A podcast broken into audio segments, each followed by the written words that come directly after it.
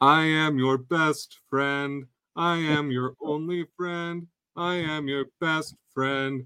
It's D. Scott Crook. Welcome back to HR's Best Friend, our somewhat new podcast for HR professionals and business leaders who want to make sure they stay compliant, don't get in trouble, and keep their employees happy. D. Scott Crook is the Utah employment lawyer. He's consistently listed in Rocky Mountain Super Lawyers and Best Lawyers in America. He is the managing partner of Crook Legal Group. Scott is only licensed to practice law in Utah and Idaho. He is not giving specific legal advice that it shouldn't be construed as legal advice for your problem. If you need specific legal advice, please go to an attorney. Scott is an attorney, and we'll leave it at that. Uh, hey, Dad, how's it going? Hey, good. How are you doing? Good, good. It's good to be back in the studio. We haven't been here since you had COVID, Yes. so that kind of, you know, you couldn't talk very well. No, I could not. No, And it So- wasn't that bad. It wasn't bad like some other people got it, but still, it saps Yeah. your energy. That's for sure. Yes, I had it at the beginning of 2022, as you know. It was not fun. But we're back. All right. So today we've got a a real recent local current event to play illegal, actionable, immoral, or normal with. So that's great. And then we've got some uh, a Reddit question, and then I've also joined a Facebook group uh, that's called Evil HR Lady and it's very much like that Reddit group. So we've got even more good stuff to to look at. Yeah, and I follow her on LinkedIn. She's usually got some pretty good stuff. So Yeah, yeah, yeah. I was messaging her a little bit actually. So stay tuned. Bum bum bum. so let's let's talk about this uh this current event here. So so it's from KSL.com, but I mean all the local news outlets covered it because it was a pretty big deal. So so, three individuals from a Centerville based contracting company, Rubicon Contracting LLC, were arrested in a labor trafficking investigation.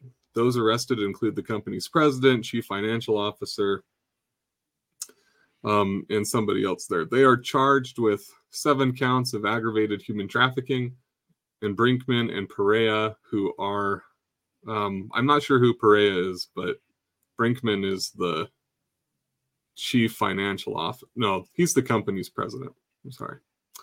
The Utah Attorney General's office initiated the investigation following a tip about potential labor trafficking. So, seven victims were mainly from they were mainly from Mexico. They were promised full-time work, but they were exploited instead. So they received minimum pay, uh, minimal pay, living in poor conditions, facing threats of deportation, and having paychecks unfairly deducted. Um, payments to victims were made through a limited access debit card controlled by Rubicon. So, you know, the, this was not good. Um, they were forced to live in company provided housing um, that was described as abysmal, lacked basic amenities, and they were charged rent.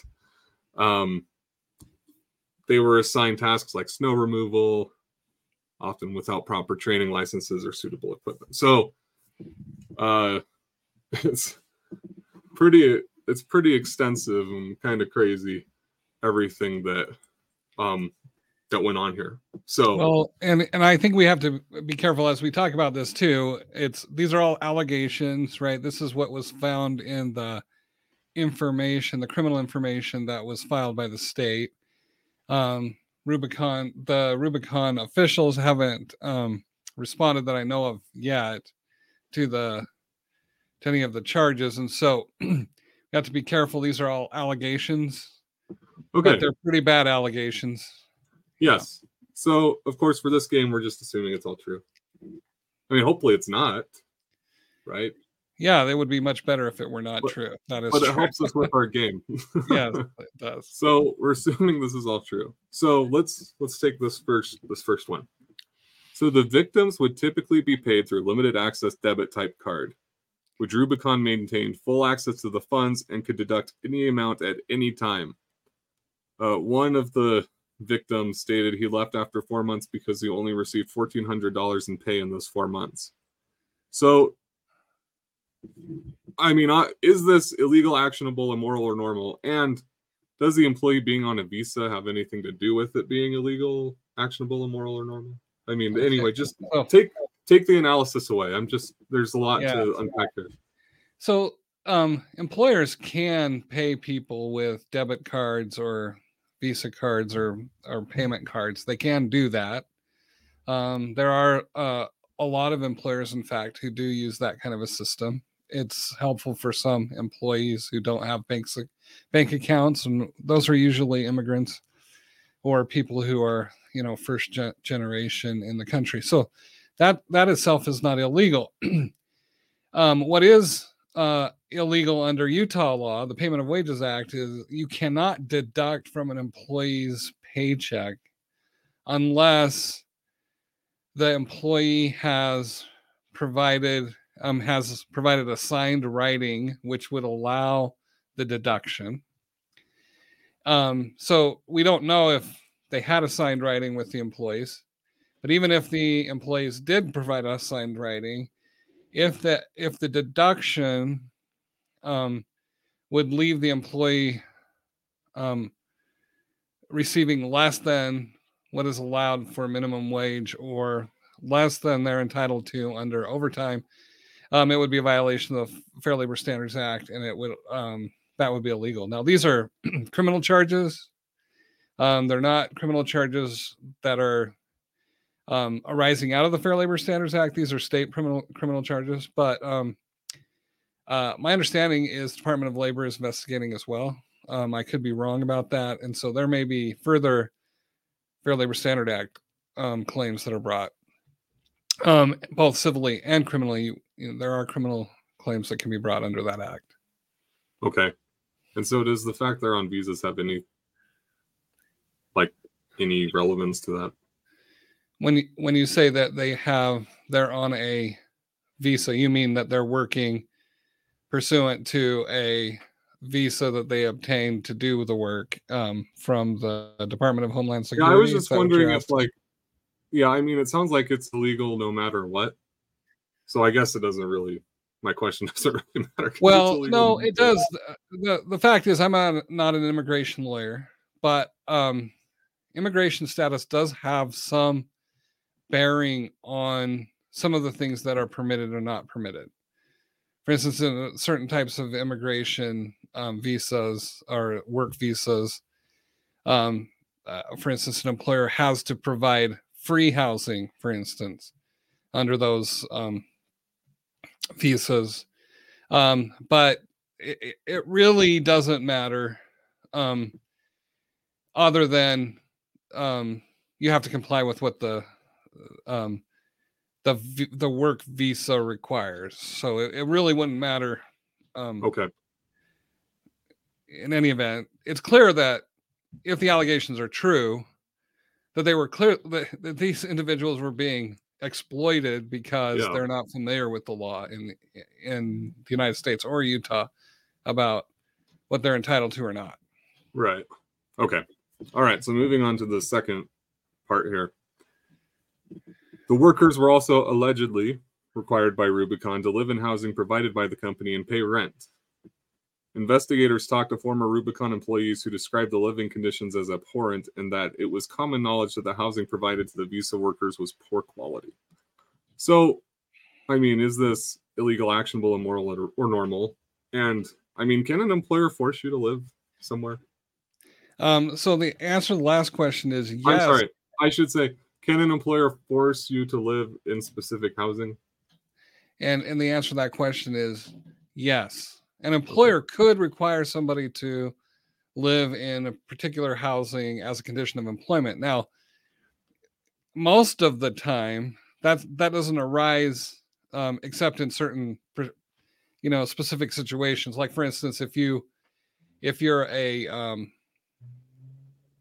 if you're a residence assistant at a at a, a university or you're some, like the manager of a hotel Yeah. Or if, for instance, there's some rural area where you're working. Um, like if you were uh, working on an oil rig or something. yeah.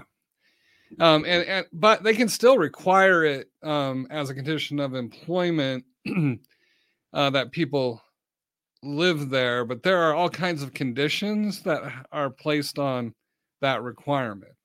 For instance, some of the time you can reduce, you can actually um, treat the provision of lodging as a wage, part of the wage.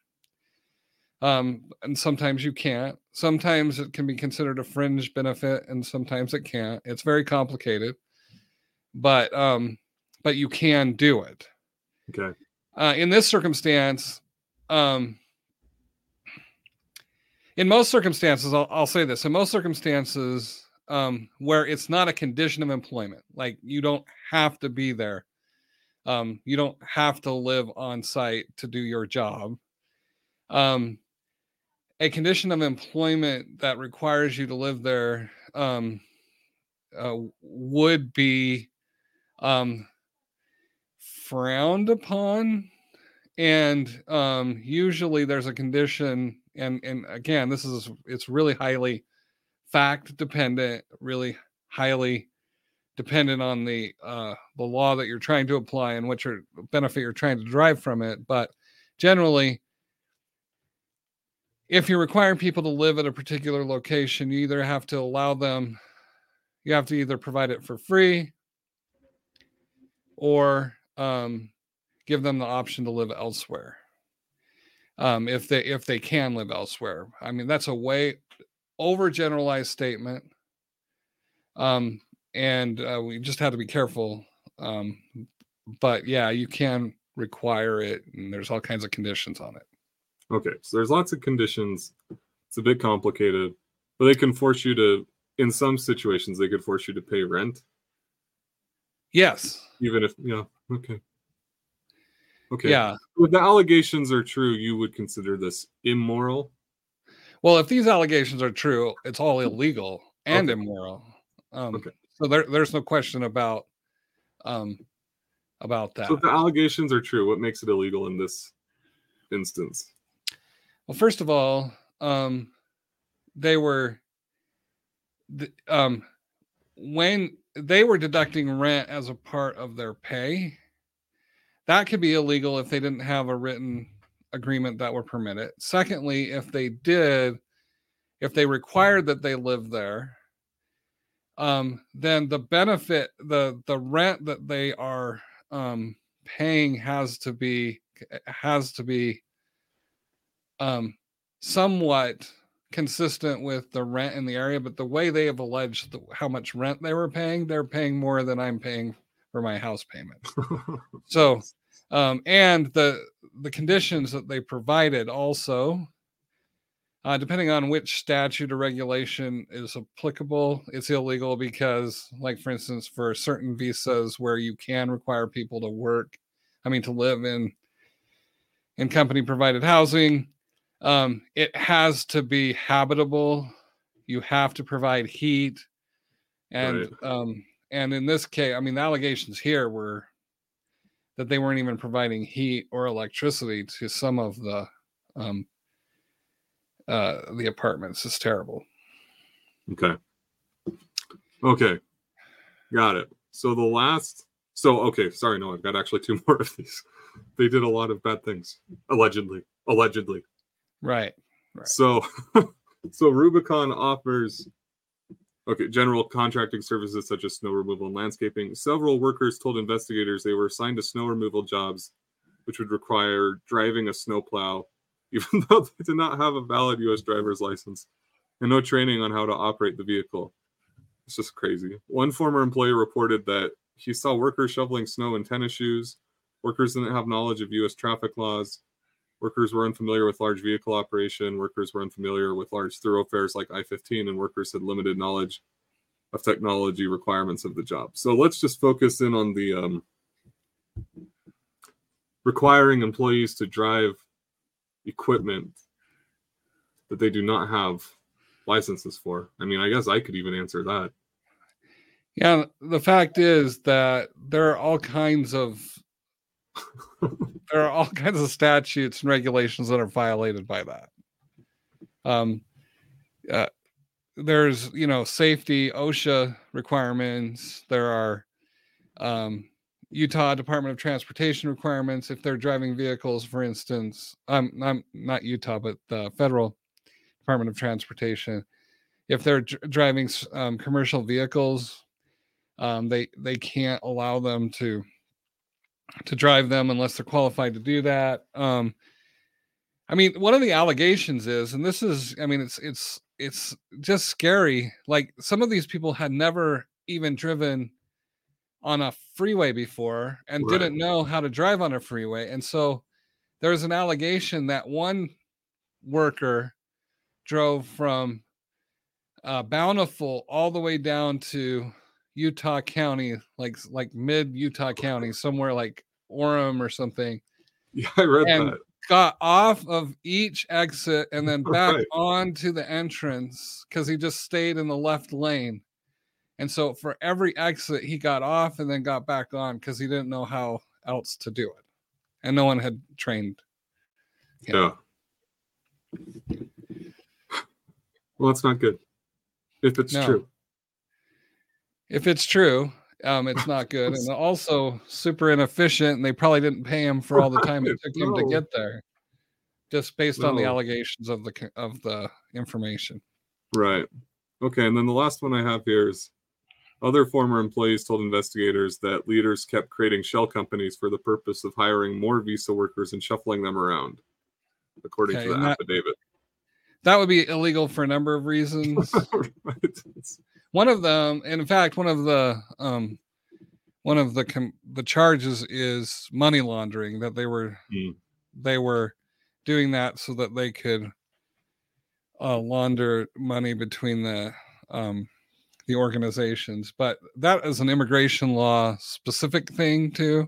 And again, I'm right. not an immigration lawyer, but you can only HB. I mean, work visas are specific to employers often, and so if you're creating entities so you can get more people to work for you, but then not have them work for that entity, that's illegal. And that's what they're alleged to have done. They're alleged. Okay. Okay. Well, there we go. Hopefully, none of it's true. Yes. It's only funny because it's so ridiculous.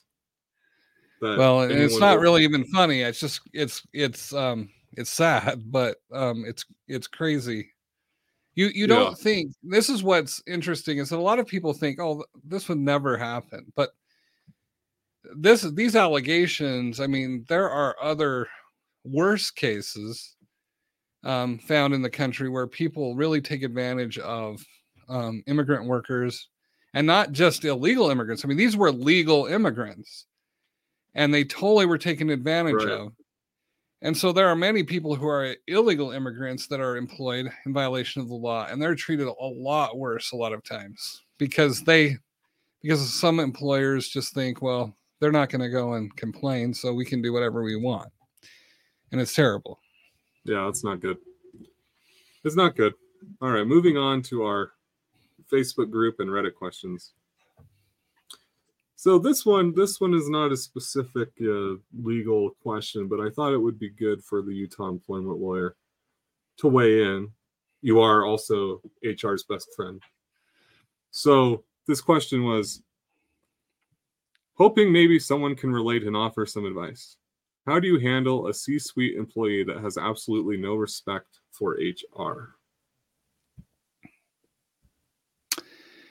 Um, that's a good question because um, there's no simple answer to that question. The fact is that many people treat HR poorly because they view HR and employment law stuff anyway as a liability, not as a um, not as a way to make money, or right. you know, and so they view that as something. Well, it's just going to cost us money. It's not going to really. It's not really going to create profit and so a lot of times people are ignored i mean and it's not just a problem with hr professionals it's a pro- problem with employment lawyers as well like a lot of there are a lot of executives who just think that employment lawyers are being overly cautious and really we can get away with it. There's no big deal. And there's really, um, and I mean, that's something I have to deal with occasionally with some clients is just to tell them, look, this is a big problem. And um, you may be get, able to get away with it for, you know, some time, but when you don't, you could put yourself out of business.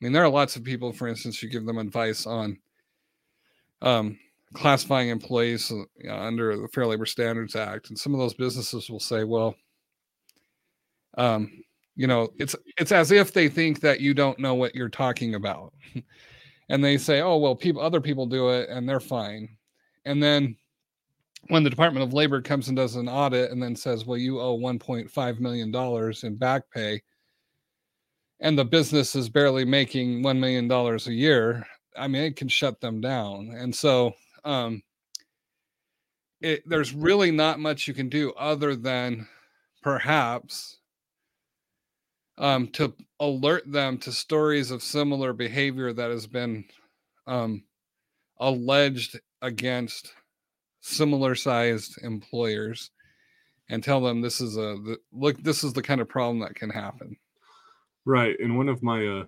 business books, we call something threat framing. If you frame something as a threat, um, you get more immediate attention.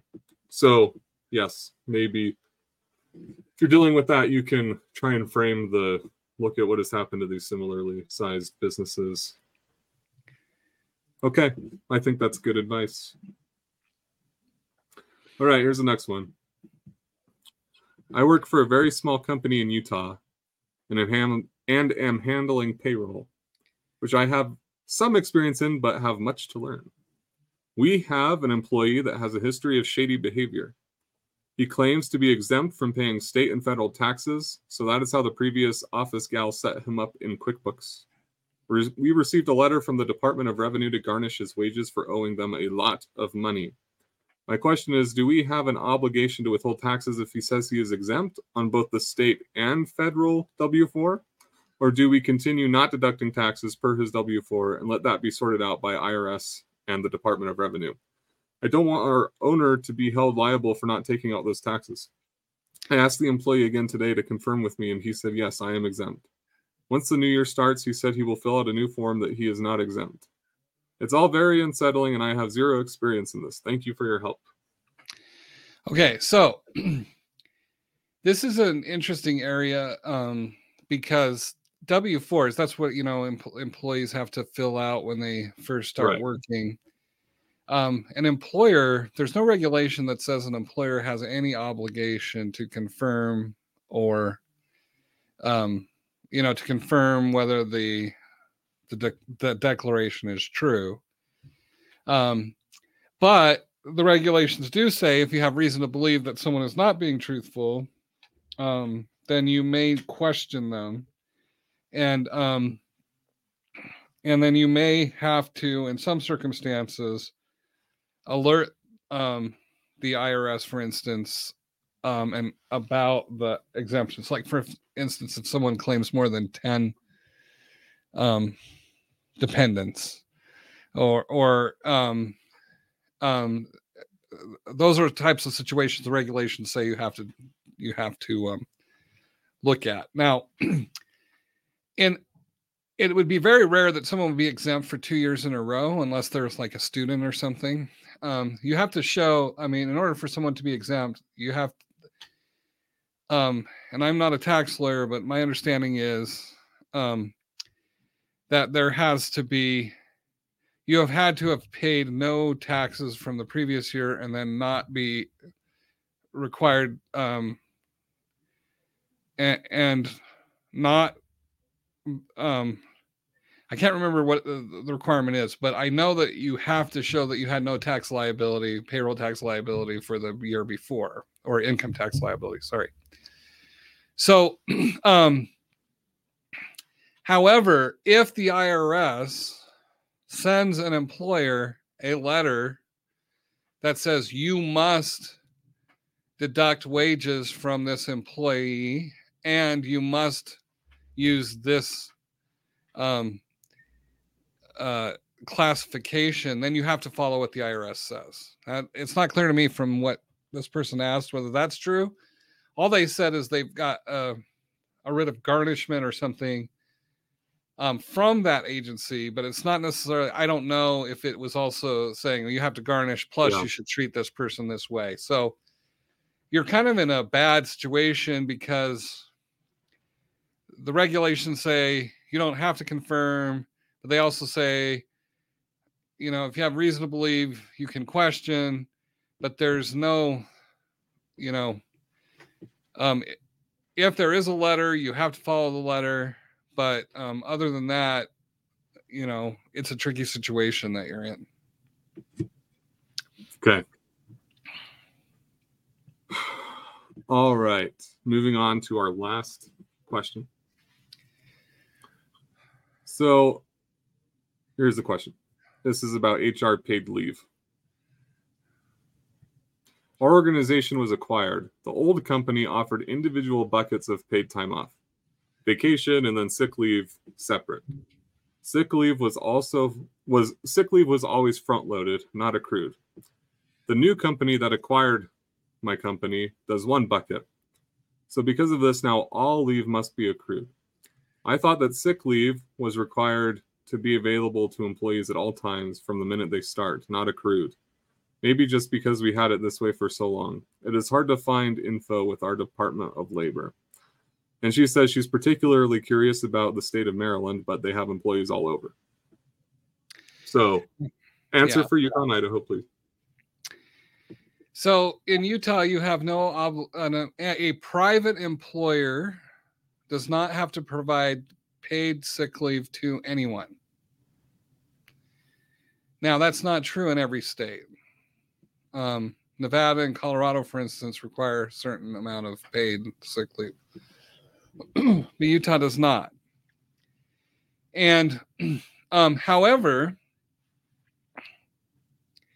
by a matter of contract, an employer could be liable for things if they were contractually promised sick leave and then things were changed then things changed but that's a really high standard and it's not enough that it's just in the handbook that way because handbooks often are not considered contractual documents um, now this this employee may if if this employee is in Maryland, maybe Maryland's different. I can't answer for Maryland, but I can say in Utah though, I mean an employer is required to provide um, FMLA leave, for instance, which is unpaid, but only after an employee has worked at an employer employer for a year, and o- only if they've worked more than um, 1250 hours of uh, hours in the previous year. And so,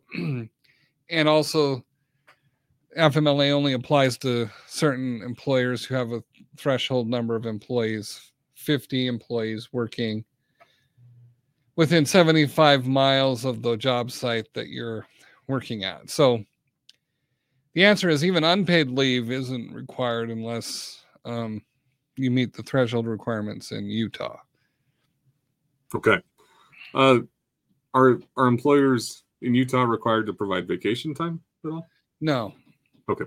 I don't think so. Now that they could be required to pay it out um, as a matter of regulation if the for instance the handbook says that they have to and then that employee is let go um, the Department of Workforce Services um, has has passed a regulation that says you have to pay that if it's been promised. But an employer can change that at any time unless it's a contractual obligation. Again, depends on that, and that depends. Just because it's in the handbook doesn't make it a contractual obligation. Okay. All right. Very good. Thank you, Father. Thank you we'll uh, we'll talk to everybody soon. Hopefully, no one catches COVID again, and we'll be able to get another one of these out next week. Yes, that would be good. All right. Thanks.